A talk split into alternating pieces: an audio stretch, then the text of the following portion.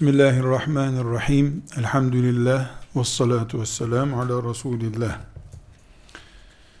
Müslüman olduğumuz için hayata Müslümanca bakmamız gerekiyor. Hayatın bütün parçalarını da Müslümanca anlamadıkça İslam bizim dinimizdir diye haykıramayız. Faizle savaşmak zorundayız. Çünkü ekonomi hayatın bir parçası. Faiz ekonomiyi haramlaştırıyor. Tıpkı zina ile savaşmak zorunda olduğumuz gibi. Hırsızlığı kötü görüp hayatımızda hırsızlık bulunmasın demek zorundayız. Aksi takdirde hırsızlığa ses çıkarmayan ben Müslümanım diye doya doya sesini çıkaramaz. Hayat insanla kesiştiği sürece, insan da Müslüman olduğunu iddia ettiği sürece, hayatın herhangi bir bölümünü İslam'ın dışına, yani Allah'tan başkasının söz söyleyebileceği bir alana itemez. Tıp ve tababet, ekonomiden daha fazla belki hayatla bağlantılıdır. Bir dağ köyünde ekonominin ne durumda olduğunu bilmeden yaşayıp ölebilir bir insan. Ama aynı insan filan ottan çay demleyip kışın onu bastıran öksürükten kurtulmak için muhakkak bir şeyler yapmıştır. Hiçbir şey yapmadıysa, kış bastırdığında sobasının kenarında ısınmıştır hasta olmamak için. Bu da öncü tıp zaten. Dolayısıyla faizle savaşan bir Müslüman anlayışın, tıbbı Müslümanca görme mücadelesi yapmaması, henüz hayatın muhtevasından haberi olmadığının işareti olur. Biz tıbba Müslümanca bakmak zorundayız. Bu bir önceki dersimizde belirttiğimiz gibi kesinlikle tıbbın içinde bir devrim arzusu değildir. Çünkü tıp sonradan Fransız ihtilalinin sonucu olarak veya Amerika'nın dünya hegemonyasının gerektirdiği bir sistemden dolayı tıp ortaya çıkmış bir mekanizmanın adı değildir. Neredeyse ilk insandan beri insanlık sağlıklı yaşamak, hasta olunca da hastalığın esaretinde kalmadan yaşamak için uğraşıyor. Bu dönem dönem çok hızlı bir şekilde artan bir mücadeleye dönüştü. İnsanın çok yüksek başarılar elde ettiği dönemler oldu. Mesela milat takvimi dediğimiz İsa Aleyhisselam'a ait takvimin yılları, yani milattan önceki 100 sene veya belki de 200 sene, elimizde net bir bilgi yok, tıbbın o çağa göre en yüksek noktasını yakaladığı dönemdi. Neden? Çünkü İsa Aleyhisselam'a Allah-u Teala tıbbı ezecek ya da tıbbın kibirlenmesini önleyecek mucizeler verdi. Her peygamberin mucizesi döneminde insanın şımardığı alanlara aittir. İsa Aleyhisselam'ın mucizeleri ölüyü diriltmek, hastaları iyi olmayacağı düşünülen ve hala iyilik sorunu yaşayan Abras hastalığı mesela, İsa Aleyhisselam'ın döneminde İsa Aleyhisselam'ın iyi edebilirim Allah'ın lütfuyla dediği şeylerdir. İsa Aleyhisselam'ın bu mucize olarak insanlara sunduğu şey gösteriyor ki o dönem tıbbın çok yüksek olduğu dönem. Belki MR cihazı yoktu, ultrason yoktu. Ama o zaman insanlığın kemik kanseri diye de bir derdi de yoktu. Yani bugün MR varsa MR'ı gerektirecek hastalıklar da var diye MR var. O zaman insanların bugünkü hastaneler olsa çoğu branşa gerek kalmayacak kadar basit denebilecek hastalıkları vardı insanların. Çünkü kullandıkları deterjandan, giydikleri filan nesneden yapılmış elbisenin kanser yapma ihtimaline kadar binlerce hastalık sebebi çoğaldığı için tıp da bir sektör olarak adeta o hastalıklara karşı gelişme durumunda olmuştur. Burada biz bir noktaya gelmek istiyoruz. İslam hayatın dinidir. Cenaze dini değildir. Mezarlık dini değildir. Göklerde meleklerin dini değildir İslamiyet. Müslüman melek, kafir melek yoktur. Müslümanlar insanlardan oluşur, cinlerden oluşur. Hiçbir zaman melekler Müslüman olmazlar. Melekler bir din mükellefi değildirler. İnsanlar dine mükelleftirler. Dolayısıyla insanların dinidir İslam. İnsanların bir nimet olarak ya da sorun olarak yaşadıkları herhangi bir olay, kavram, Müslümanca o kavrama bakmayı gerektiriyor. Mesela en basitinden tıptan önce bir afeti düşünelim. Yani depremi düşünelim. Şöyle diyebilir miyiz? Deprem Allah-u Teala'nın yarattığı bir doğa olayıdır. İşte filanca metresinden şöyle bir kaynama olmuştur, çıkmıştır vesaire gibi şeyler. Bunlardan dolayı ya Kur'an-ı Kerim deprem rasathanesi kılavuzu mudur canım, ne ilgisi var bunun diyebilir miyiz? Diyemeyiz.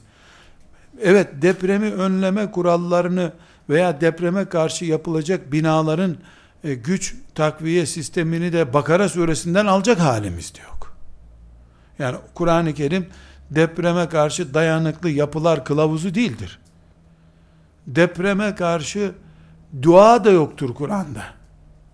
Yani deprem olmaması için toplanıp şu sureyi 4444 defa okursak deprem olmaz şeklinde bir şey de yoktur. Yani Kur'an ne depreme karşı dayanıklı kitap, yapı üretebilir, proje üretecek bir kitaptır. Böyle bir iddiası yoktur. Böyle bir emri yoktur. Ne de deprem duası diye bir dua vardır Kur'an-ı Kerim'de. Ama deprem Müslümanca bakılması gereken bir olaydır. Buna rağmen depreme Müslümanca bakmadıkça Müslüman olamayız. Basit bir tabiat olayı deyip geçiştiremeyiz. Basit dediğin şey, yeryüzünün 1/3 sallanıyor ve yeryüzünün sahibinin bundan haberi yok. Yeryüzünün sahibine iman edenler bunu yeryüzünün sahibiyle bağlantılı bir konu olarak görmüyorlar. Bu Müslüman olmayı kökten sallayacak bir sıkıntıdır.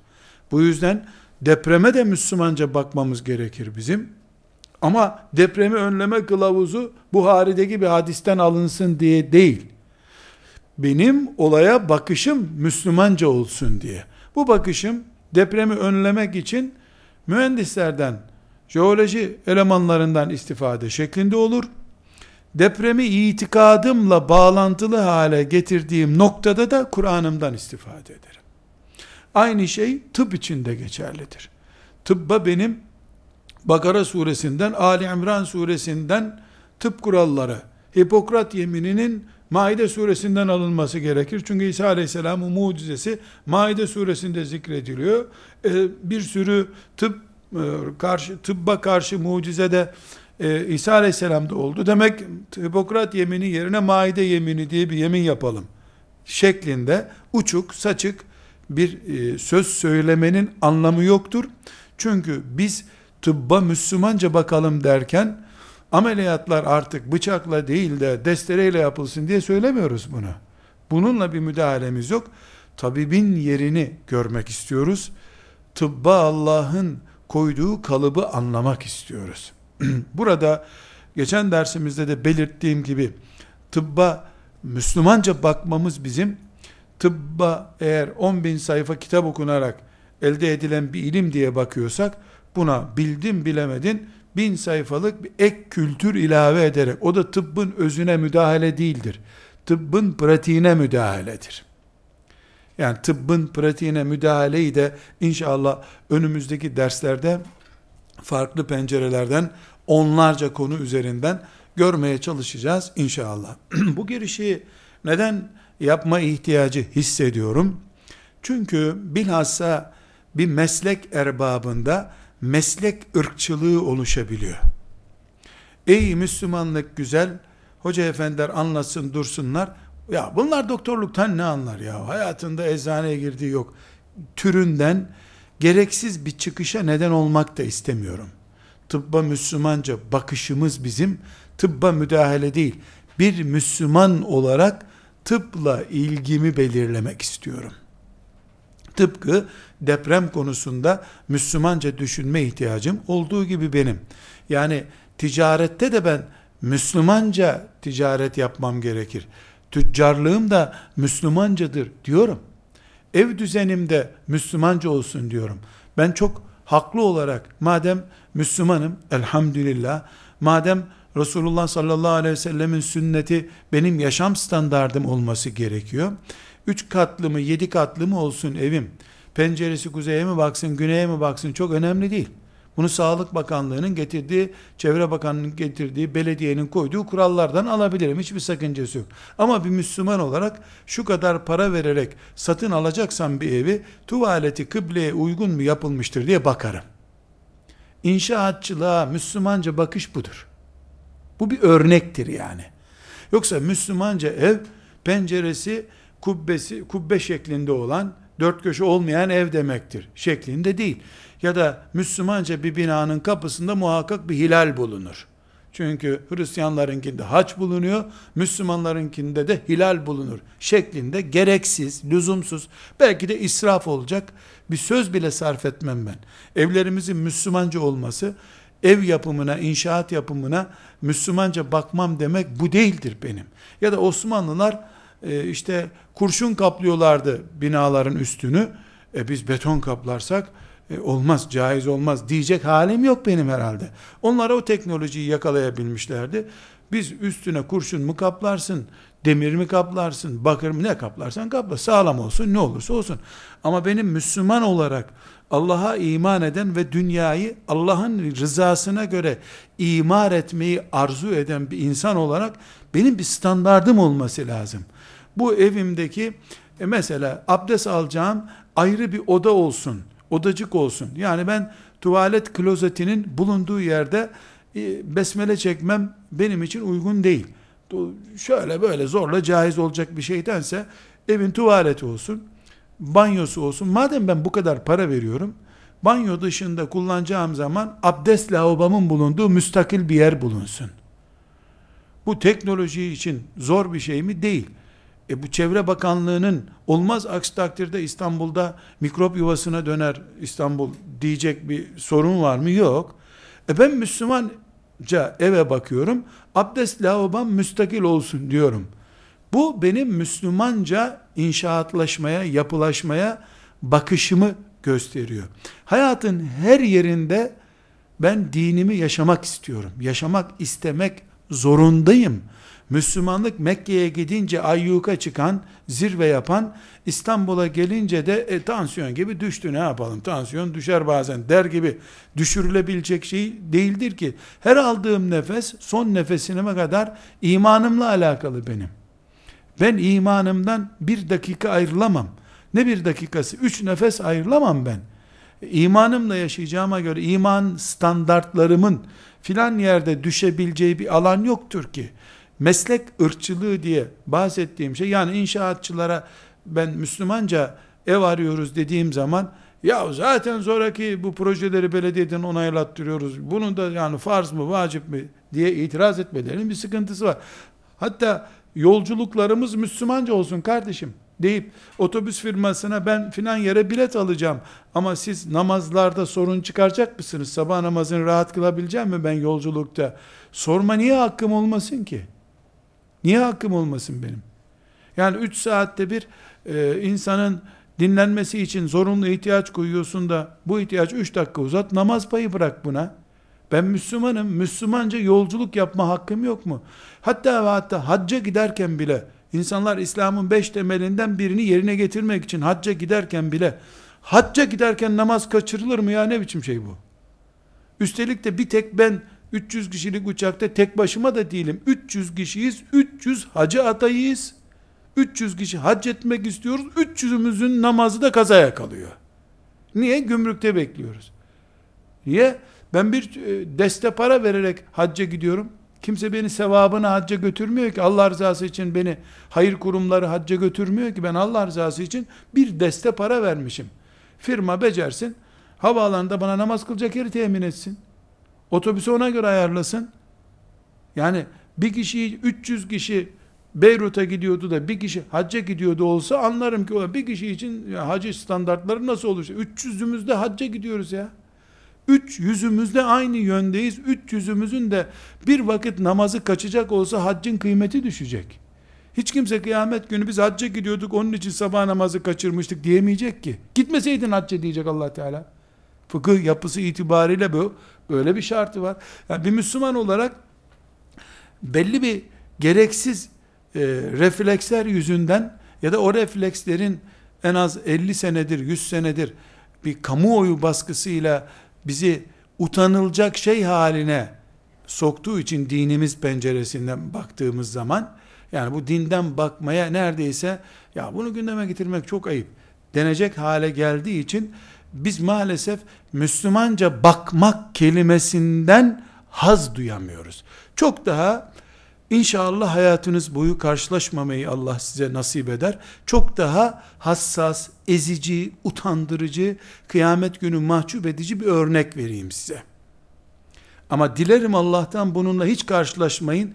Çünkü bu var ya, düşmana kendi ülkenden bir şehir vermek kadar adice bir iş. Müslümanım. Besmele ile bir ev almışım, oturmuşum. Ben Müslümanım biliniyor, bayan olarak tesettürlüyüm, erkek olarak belki de sakallıyım, belki de hacıyım. Yani Müslümanlığa ait üzerimde bir sürü simgeler var. Bir akrabam, komşum misafir olarak geliyor. Ya senelerdir de gelmemişti, ilk defa gelmişti. Akşam ezanı okunuyor, onlar da yeni misafir gelmişti. Akşam namazının yatsıya sınırı olsa olsa 1,5 saattir. Belki yaz sezonunda bir 15 dakika daha uzar. Ama hiçbir zaman 2 saat değil akşamla yatsının arası. Misafir oturuyor. Bu misafirler namaz kılan cinsten değiller. Bense akşam namazını kılmasam helak olurum. Böyle iman ediyorum. Şu kadar 1000 sene cehennemde yanmam gerekecek o namaz için. Eğer cehennemde yanmakla kurtulursam, yani namaz çok büyük bir olay. Dinim benim namazım. Şimdi ben o misafirlere bizim namaz vaktimiz geldi. Ezanı siz de duydunuz. Beraber kılalım mı? Abdest alacak mısınız? Biz hazır değiliz. Ya Müslüman olmayabilir çünkü evime gelen herkesin Müslüman olması şart değil.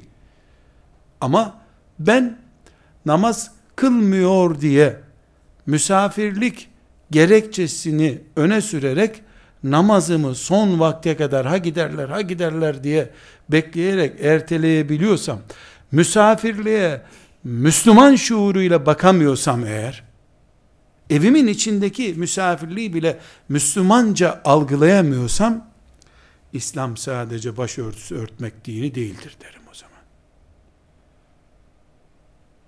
Ya da kandil gecelerinde biraz daha büyük bir başörtü takıp mevlüt dinlediği için insanlar iyi Müslüman olmuyorlar. Yani bugün 18 yaşında, 23 yaşında genç bir insan, belki de büyük iddiaları vardır. Cihat kelimelerini bol bol kullanıyordur. Arkadaşlarına benim için namaz saati geldi, hayat durdu. Senin için durduysa gel kıbleye dönelim.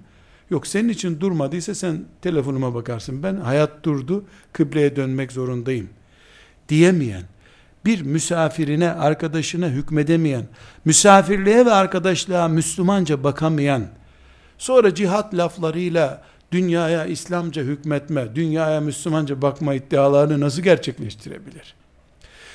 Tekrar konumuzun başına dönüyorum. Tıbba Müslümanca bakmak deyince bizim böyle bir perspektifimiz var. Bu bizi mecbur ediyor. Hayata ben Müslümanca bakıyorum. Tıp hayatın en öz parçalarından bir tanesi. Tıp en olmazlardan bir tanesi.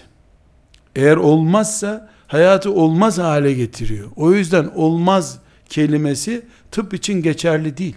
Tıp olmalı muhakkak. Bu sebeple tekrar dönüp diyorum, tıbba Müslümanca bakma arzum benim, Müslümanlığım kadar ciddidir. Müslümanlığım ne kadar ciddiyse benim bünyemde, benim arkadaş çevremde, benim hayat algılamamda, hayata bakış pencerem genişliği açısından Müslümanca bakışım ne kadarsa benim tıbba Müslümanca bakışım da o kadar önemli, o kadar gerekli, o kadar pratik bir değerdir.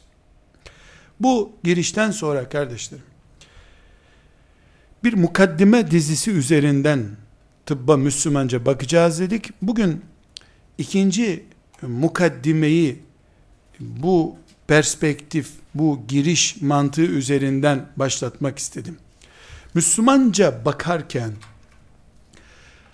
baktığım şeyde önüme 3 kavram çıkar. Yani ben inşaata Müslümanca bakacağım. Yolculuğa, misafirliğe Müslümanca bakacağım. Sofraya Müslümanca bakacağım. Evlenmeye, boşanmaya veya ticarete, hayatın herhangi bir konusuna Müslümanca bakacağım demek. 3 sac ayağı üzerinde duran bir güç kullanacağım demektir. Birincisi farz, ikincisi haram, üçüncüsü mubahtır. Ben Müslümanca bakıyorsam ya farz diyorumdur, ya haram diyorumdur, ya da mubah diyorumdur. Burada bu 3 şeyi, farz, haram ve mubah, 3 şeyi iyice anladıysam ve bunu yüzlerce alternatif üzerinde uyarlayabilecek kadar farz biliyorsam, haram biliyorsam, mubah biliyorsam, yani kavram olarak bunları kullanabiliyorsam ben, uzaya da Müslümanca bakabilirim. Okyanuslara da Müslümanca bakabilirim. Ölüye de Müslümanca bakarım. Bebeğe de Müslümanca bakarım. Çünkü Allah beni 3 sac ayağının üzerinde tutuyor Müslümanca bakmak için. Ya farz diyor belli şeylere, ya haram diyor, ya da mubahtır diyor. Bu dünyada kalem sayısı olarak, yani 1, 2, 3, 4, 5 diye nesneleri sayacak olsak, mümkün olsa böyle bir şey. Mesela tıpta kaç kalem başlık vardır desek, hastalık sayısı olarak, insan sistemi olarak, tarihi olarak, insan bedeni olarak, yani tıpla bağlantılı şeyleri saysak, diyelim ki 100.000 başlık çıktı ayrıntılarıyla. Coğrafyayı yine saysak belki 500.000 başlık da ondan çıktı. Şu dünyada 1 milyon başlık, yani konu başlığı var diyelim.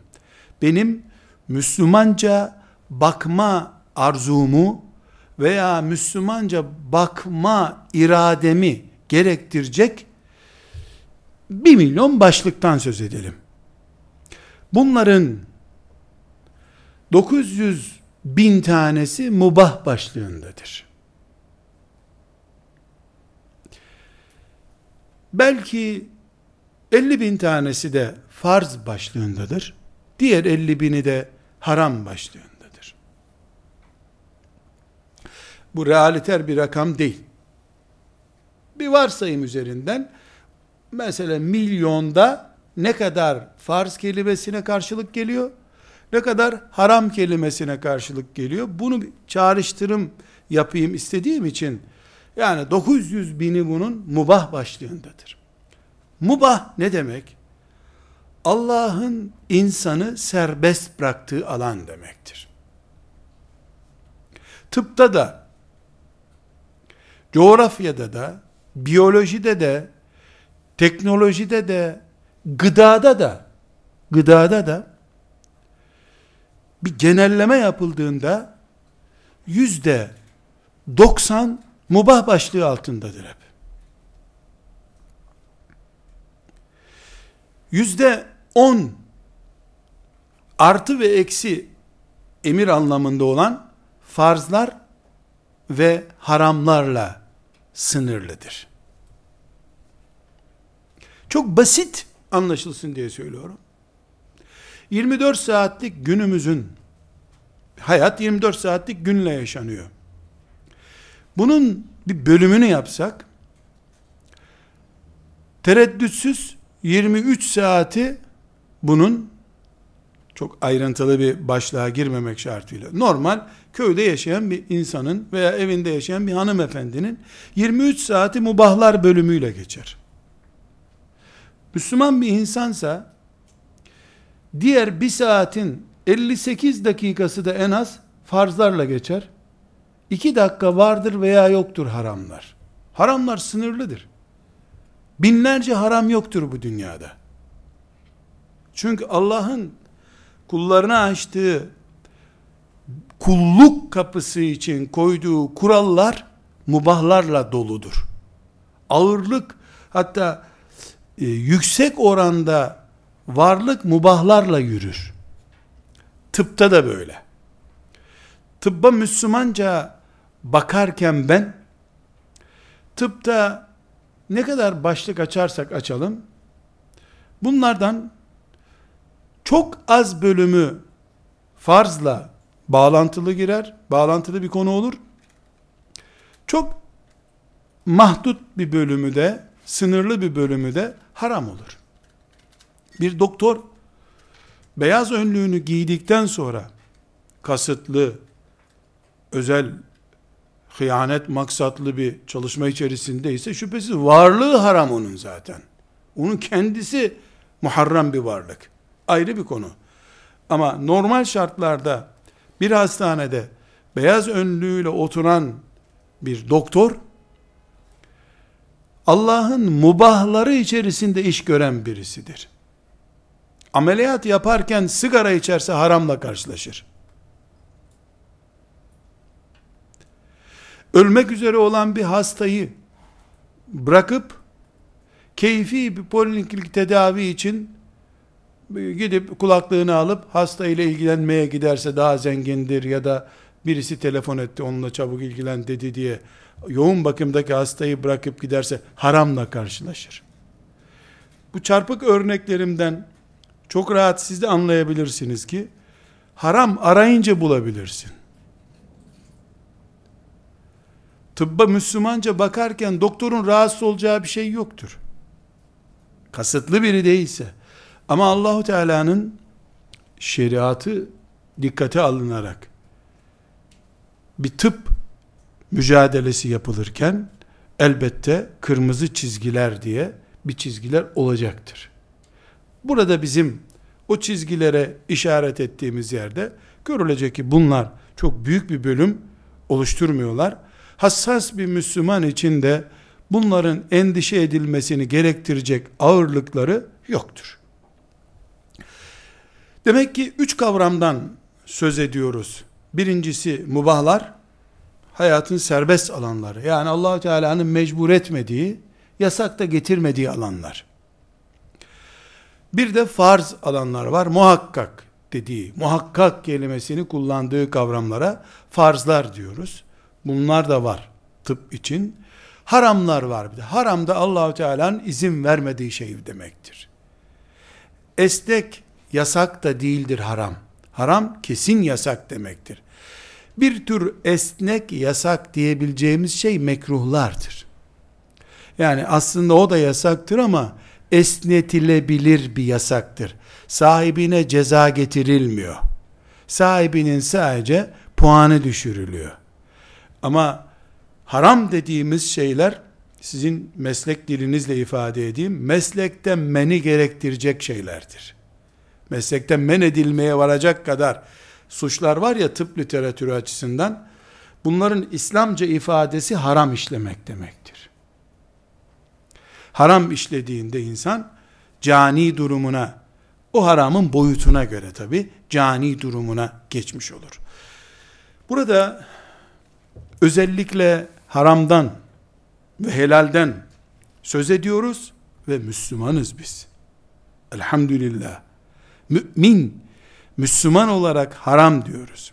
Bir oryantalist, yani şarkiyatçı bir insan veya Müslümanların çocuklarına ya da kendi nesline İslam tarihi anlatan herhangi bir insan, Müslümanlıkta haram diye bir şey var, bunlar yasak şeyler demekmiş der. Biz öyle konuşmuyoruz. Bize haram olan şeyler demek istiyoruz haramdan söz ederken. Müslümanca tıbba bakıyorum, İslam kavramlarına da Müslümanca bakmam gerekiyor. Sadece tıbba Müslümanca bakmak yetmiyor. Camiyi bir turist gibi seyredemem ben. Benim ibadetimin cari olduğu yer olarak seyrederim. Cami bana ait. Yabancıyı seyreder gibi değil, özümü seyreder gibi cami seyrederim. O zaman ben burada tıbba Müslümanca bakış, mubahlar, farzlar, haramlar perspektifinden bakmaktır diyorsam, önüme bir görev çıkıyor. Bir Müslüman olarak haram, helal kavramını nasıl anlamam lazım? Bunu da konuşmak zorundayız. Burada çok önemli başlıklar açalım.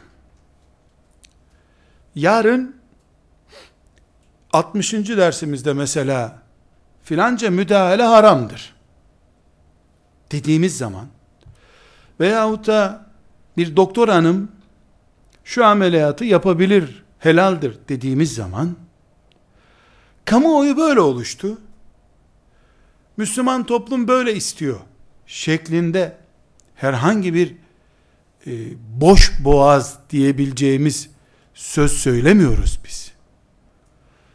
Çok önemli bir şekilde altını çizmenizi rica ediyorum. Belli iki kuralımız var bizim. Birincisi,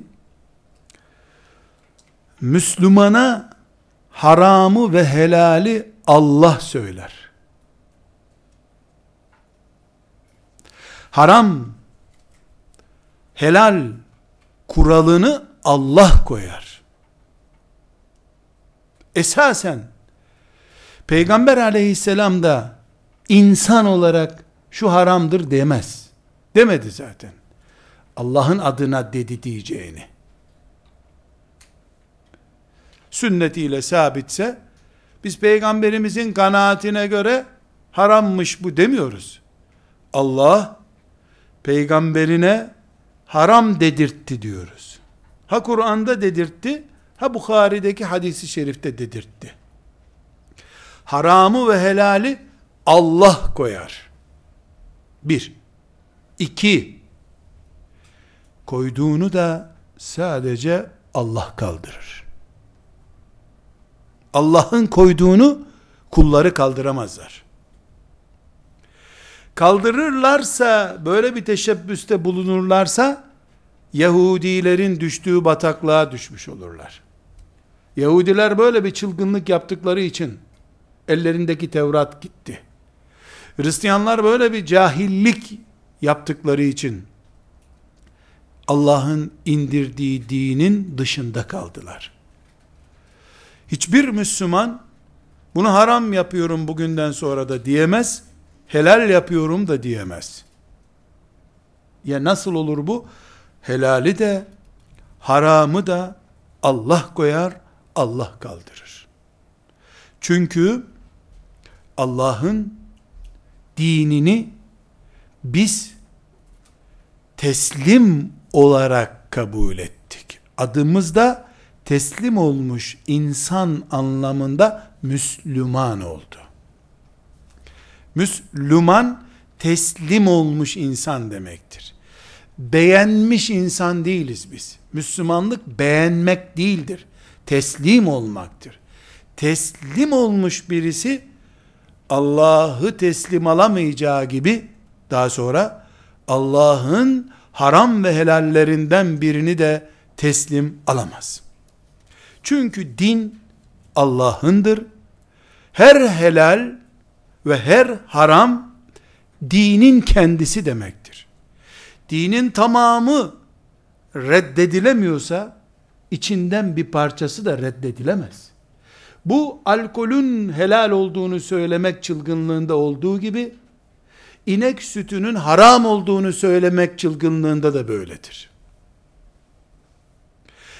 Herhangi bir Müslüman, haramı helalleştirirken cinayet işlemiş olur, helali haram yaparken de cinayet işlemiş olur.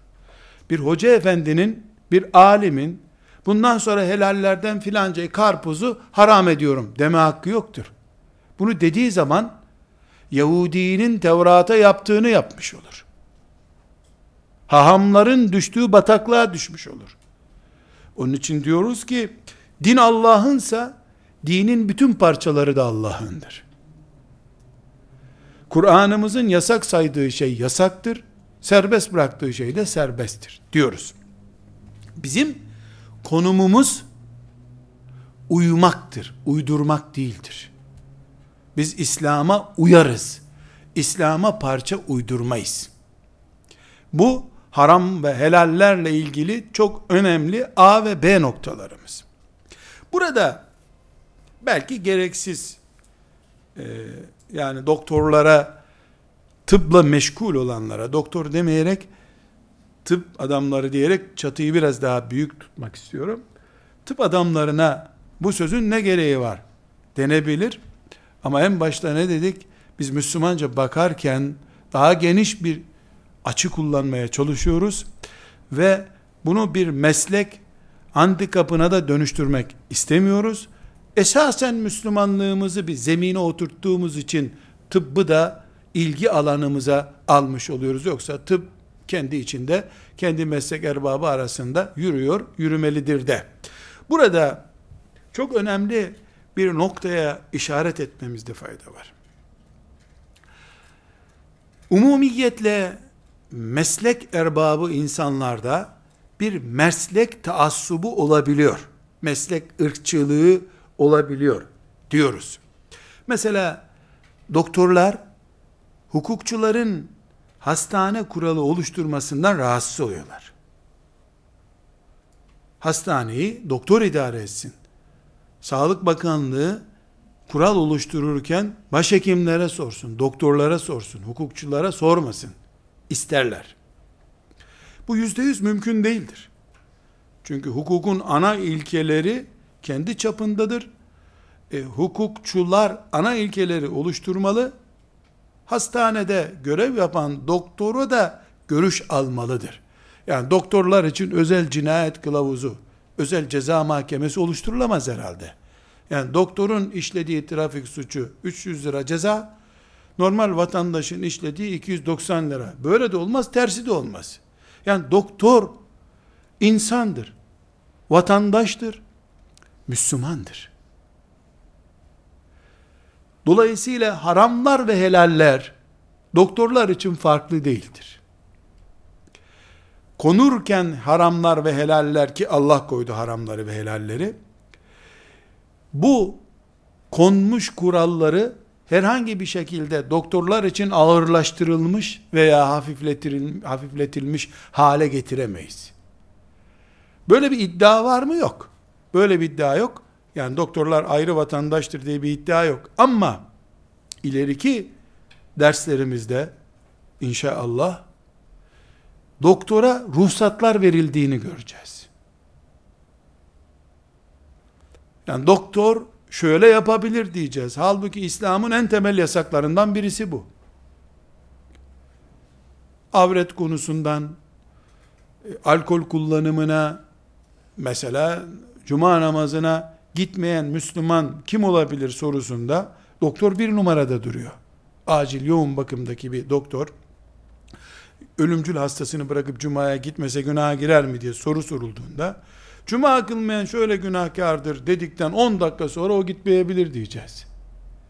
Niye bunu söyleyeceğiz? Çünkü doktora mahsus ayrıntılar var. Bu doktorun mesleğinden değil. Yani doktor, böyle bir şey var. Tabipler odası da çok güçlü çalışıyor. Kanunen bir sürü haklar kendilerine aldıkları gibi İmam-ı Azam'ı da sıkıştırdılar. Ondan da bir sürü haramlardan taviz kopardılar. Yani tabipler odasının ekstra çalışmasından kaynaklanmıyor bu. Şeriatımın tababet için gördüğü farklılıktan kaynaklanıyor.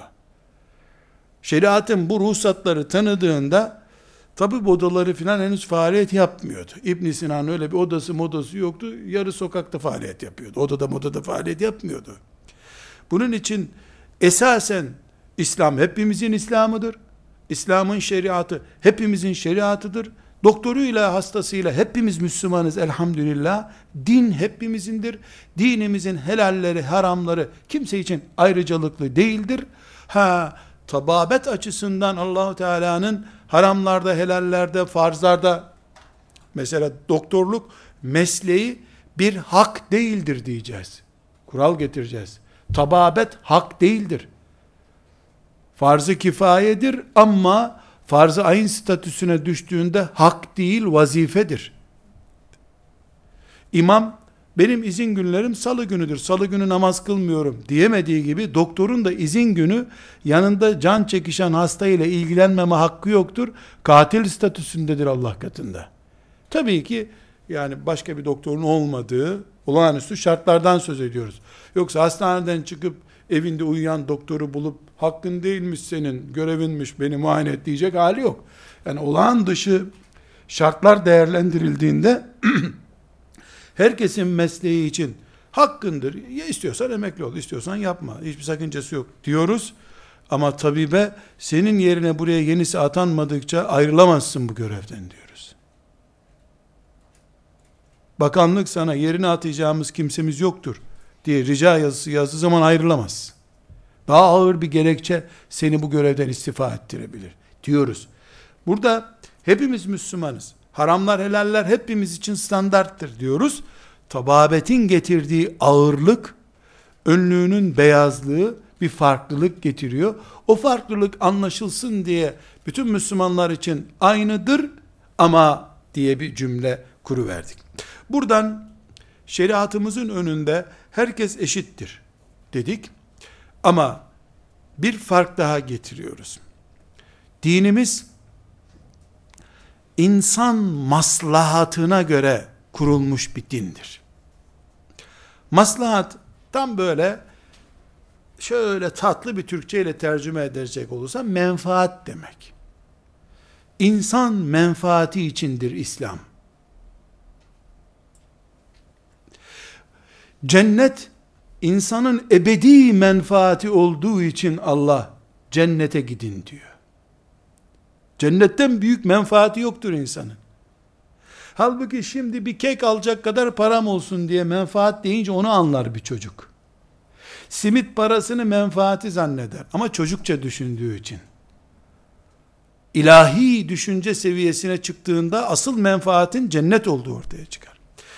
Burada dinimiz insan menfaati için konmuş bir dindir derken biz, insan menfaati birinci plana alınıyor dediğimizde, tıbba ait kurallarla, belediyeciliğe ait kurallar, İslam adına bu bakış tarzını oluşturuyor. İslam'ın bakışı budur, Müslüman'ın bakışı da böyle olmalıdır dediğimiz temel kurallarda ana eksen, İslam şeriatının kurallarının ana ekseni insan menfaatidir.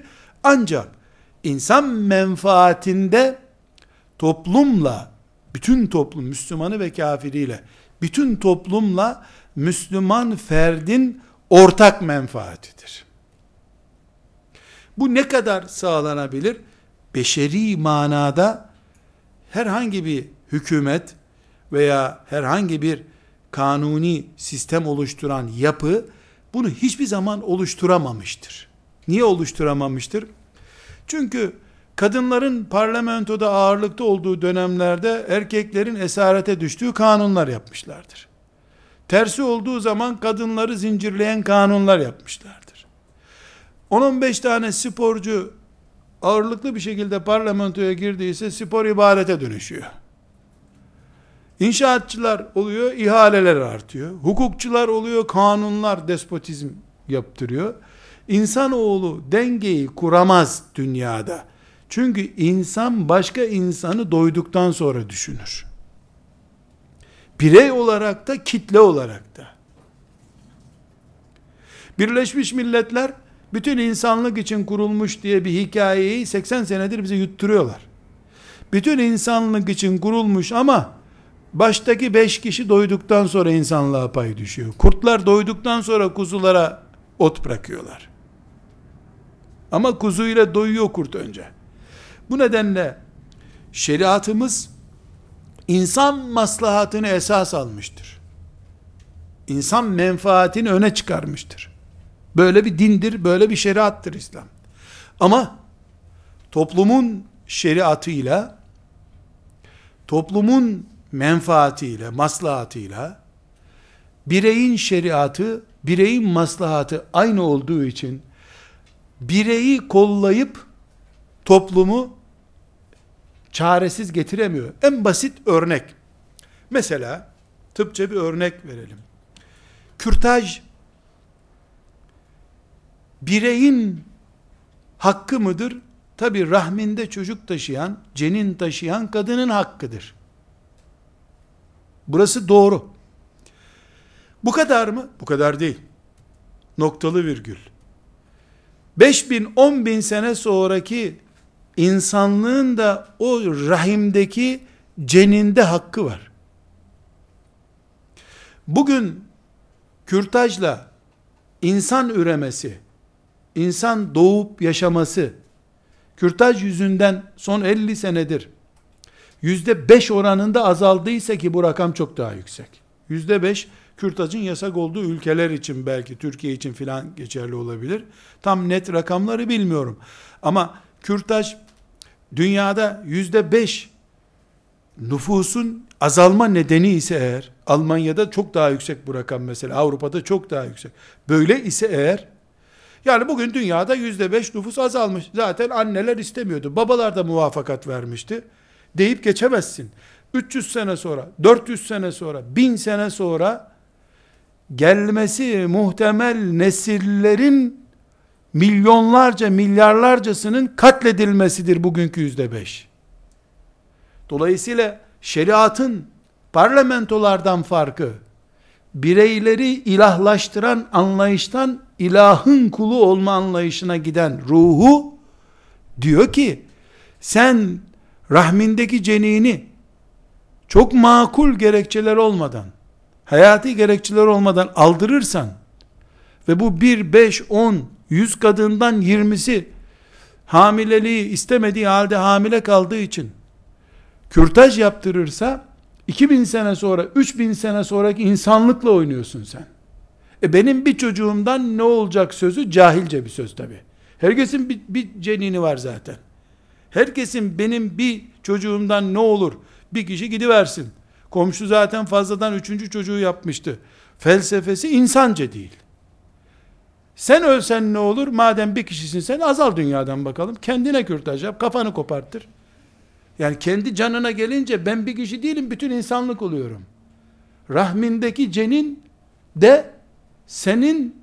Bir de bak, sen 80 sene yaşadın, öldün gittin. 80 sene sonra sen kayıpsın dünyadan, ama o ceninin 8.000 sene belki sürecek anneliği, babalığı muhtemel. İslam şeriatını kaba görenler, kendi cahillikleri yüzünden, Allah'ın şeriatının hayatın pratiğinde varlığına anlam veremeyenler, bu ruhu yakalayamamış insanlardır. Bencildirler. Bencillikleri de kendilerini kahredecek düzeye gelmiştir. İslam şeriatı haram koyarken bu maddeye dikkat ediniz, ileride çok karşımıza çıkacak bu. Haram koyarken bireyi de düşünüyor, insanlığı da düşünüyor. Sadece ülke standartlarını değil, bütün insanlık namına yasak koyuyor. Mesela belli bir acıdan dolayı doktora gelip beni öldür diyor. İğne yap, öleyim diyor. Elhamdülillah henüz bizim topraklarımızda bu serbest değil.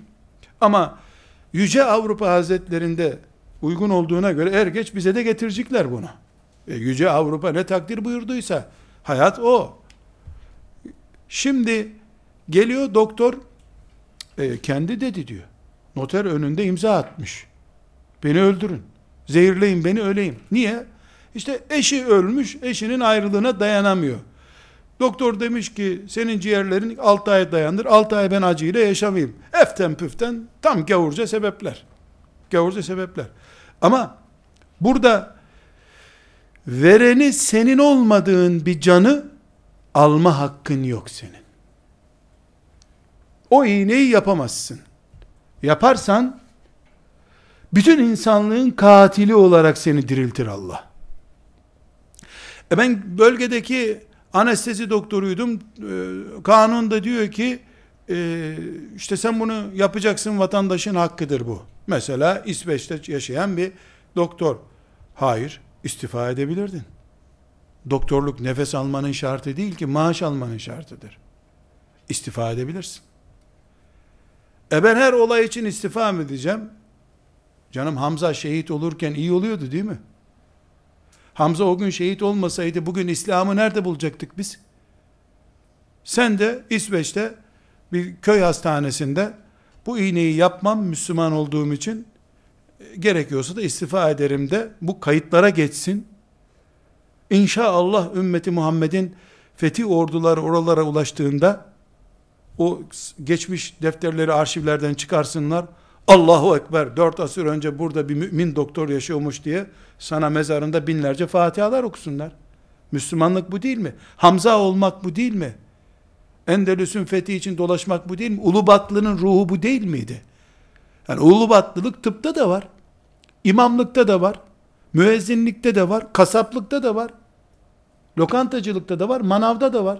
Herkesi kendi mesleğinde, kendi çapında Allah imtihan ediyor.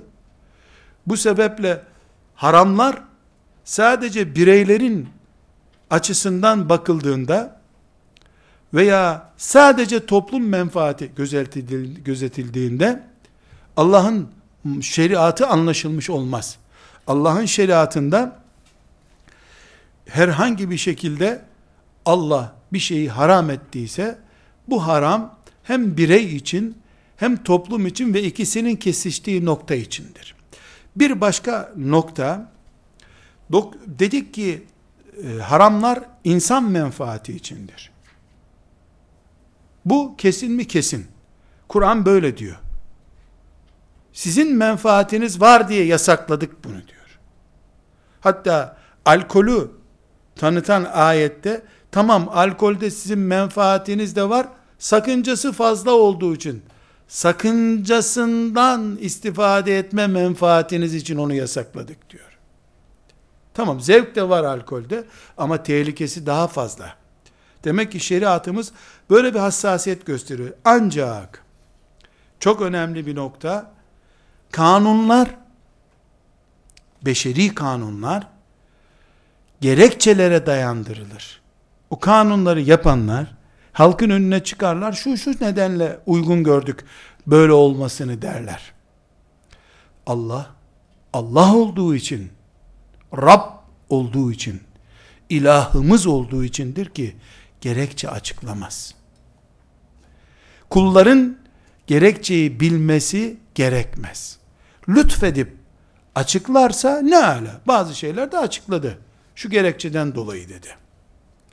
Ama herhangi bir şekilde Allah kuluna bir gerekçe açıklamak durumunda değildir. Terbiye dışında kalmış olur kul gerekçe isterse. Burada çizgi çizin, not düşün isterseniz. Alim, müçtehit, mümine, Müslümana Allah'ın hükmü budur diyen gerekçe gösterir. O Allah'ın böyle dediğini nasıl anlattığını ispat etmek için gerekçe gösterir. Allah'ın gerekçesini göstermez. Bunu şöyle örneklendireyim size. Namazın gerekçesi kolesterolden kurtulmaktır. İnsan günde 5 vakit, şöyle bir de teheccüdü gece yarısı kılsa, bir de camide cemaatle kılsa, süper, doktorların yürüyün dediği rakamı geçiyor. Hem jimnastiğe gerek yok, iyi bir namaz, rükûsu, secdesi güzel bir namaz, anti kolesterol. Tamam, namazın gerekçesi antikolesterol, dolayısıyla romatizma, no sıkıntı, no doktor, namaz. Böyle bir şey batıldır. Bu muharref dinlerde, Hinduizm dinlerinde olabilir. İşte şu kadar jimnastik yaparsan şu yağların erir, bilmem ne erir. İbadetler böyle şeyler için yapılmaz. Teslimiyet testi için ibadet yapılır. Müslümanlığımızın 24 saat aktif olduğunu gösterebilmek için biz namaz kılıyoruz. Kolesterol yağımız olmasın, yağlarımız erisin, hele yaşlanınca romatizma olmayalım diye namaz mı kılınır? Batılın ötesinde bir hastalık olur bu o zaman. Allah gerekçe açıklamaz. Açıklaması da gerekmez. Alimler, Ebu Hanife rahmetullahi aleyh, alim deyince insanın aklına o geliyor. Kıyamete kadar da hep o gelecek herhalde. Allah ona rahmet eylesin. Hepimizi de şefaatine nail etsin. Ebu Hanife mesela bir gerekçe açıklarken ibadetin, helalin, haramın gerekçesini açıklamıyor. Açıkladığı şey onun o haramı nasıl bulduğunu, helal olduğunu nereden anladığını anlatıyor. Yani Ebu Hanife'nin bireysel gerekçesi o. Ne gibi? Mesela alkol haramdır, yasaktır diyoruz biz. Sonra da hoca efendi diyor ki bize alkol haramdır. Çünkü Allahu Teala buyuruyor ki Bakara suresinde, gerekçe söylüyorum. O benim haramdır sözünü nakletme gerekçemdir. Allah gerekçe göstermez. Kul Allah'tan hesap da soramaz, gerekçe de soramaz. Neden? Niye? Annene diyebilirsin, edepli bir şekilde. Babana diyebilirsin, nazik bir şekilde. Siyasilere de sorabilirsin, gücün kudretin yetiyor ve tayinden korkmuyorsan. Neden diye sorabilirsin. Mahkemeler bile hükmünü veriyorlar, astığını astığı, kestiğini kes diyor, 6 ay sonra gerekçe açıklıyor. Anında gerekçeyi açıklamıyor. Hükmüm budur diyor. Gerekçe için de bekle. Niye bekleyeceğim? Gerekçesini de onun sonra sorarsın diyor. Beklemenin gerekçesinin de gerekçesi var. Ama Allah'a kul hesap sorar gibi gerekçe sormaz. Soramaz. Elhamdülillah müminlerin böyle bir hastalığı yoktur. Bunu Yahudiler yaptılar.